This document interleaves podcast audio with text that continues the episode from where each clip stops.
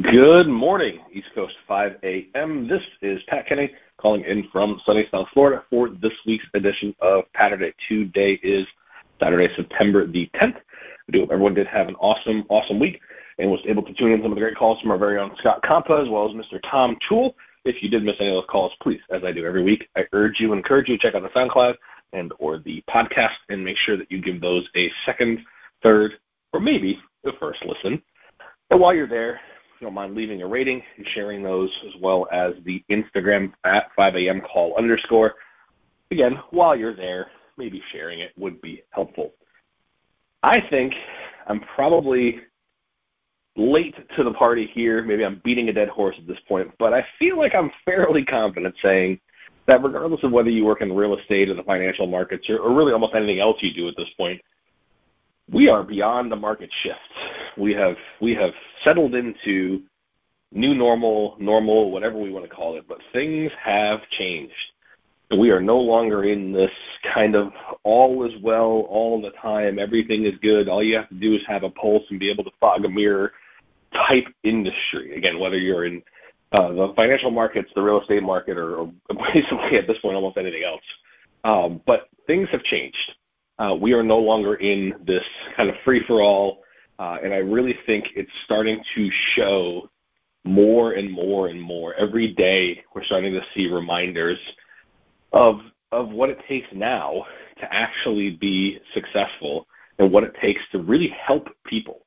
Uh, to make an impact on someone else's life is no longer just kind of being there and and helping by association right? You have to really sharpen your skills. You have to make sure that you're doing those things that separate you from the crowd, that help you stand out, that help you help other people. Right? There's a great story about two lumberjacks. Right? One lumberjack, young guy in his 30s, six foot plus, this big, you know, Norwegian-looking, just very large young man, um, huge tree trunk legs, giant arms just this behemoth of a man. And then the other side of the story is a little guy. He's like somewhere, you know, he's five and a half feet tall. He's in his late fifties, and he's been doing lumber. He's been lumberjacking his entire life. He's kind of at the tail end, twilight part of his year, and every single year there's a competition, right? And and all the local lumberjacks show up, uh, including these two guys. And every single year, the big giant guy gets crushed the little guy always beats him. Now, throughout the course of the day, throughout the course of the weeks, the months, days, and the years, the little guy always beats this big giant guy. And the, the huge guy just doesn't understand it. So they go to this competition, and the giant guy beats the snot. He beats him every year in this competition. He has an hour long thing, and he always wins. And finally, he says, Listen, how is it possible that in this competition, in this skills based thing, you can see right this just for an hour at a time how much faster I am than you how much more would I produce.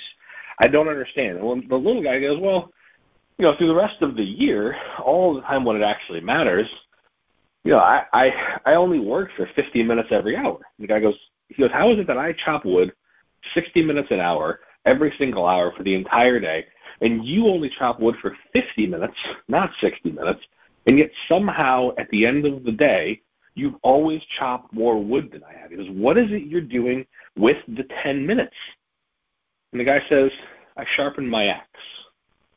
And I think that's really, really important about how to look at how important it is to actually hone and sharpen your skills. We are very, very, very well entrenched in a skills based market. We are no longer in this craziness that just happens where there's people flooding into your industry, whether again, like I said, it's real estate or, or, or financial services, because they think there's an opportunity and it looks like it's easy breezy and we can just go. It's really a time to sharpen your axe and take that moment throughout the course of your day, excuse me, your week and your month, and actually sharpen and hone those skills. It's not always necessarily about working harder or working more but it's about taking the time to, to step back for just a minute, sharpen those skills, taking out to be strategic, and make sure that our tools are the best. It's the best way and the only way to reach that next level of productivity, ideas, and most importantly, results. Sharpening your axe every single day, more than once a day, will make you infinitely more successful than just trying to outwork everyone. I hope you have an absolutely awesome rest of your Saturday. Have a wonderful rest of the weekend, and we'll see you back here Monday morning live at 5.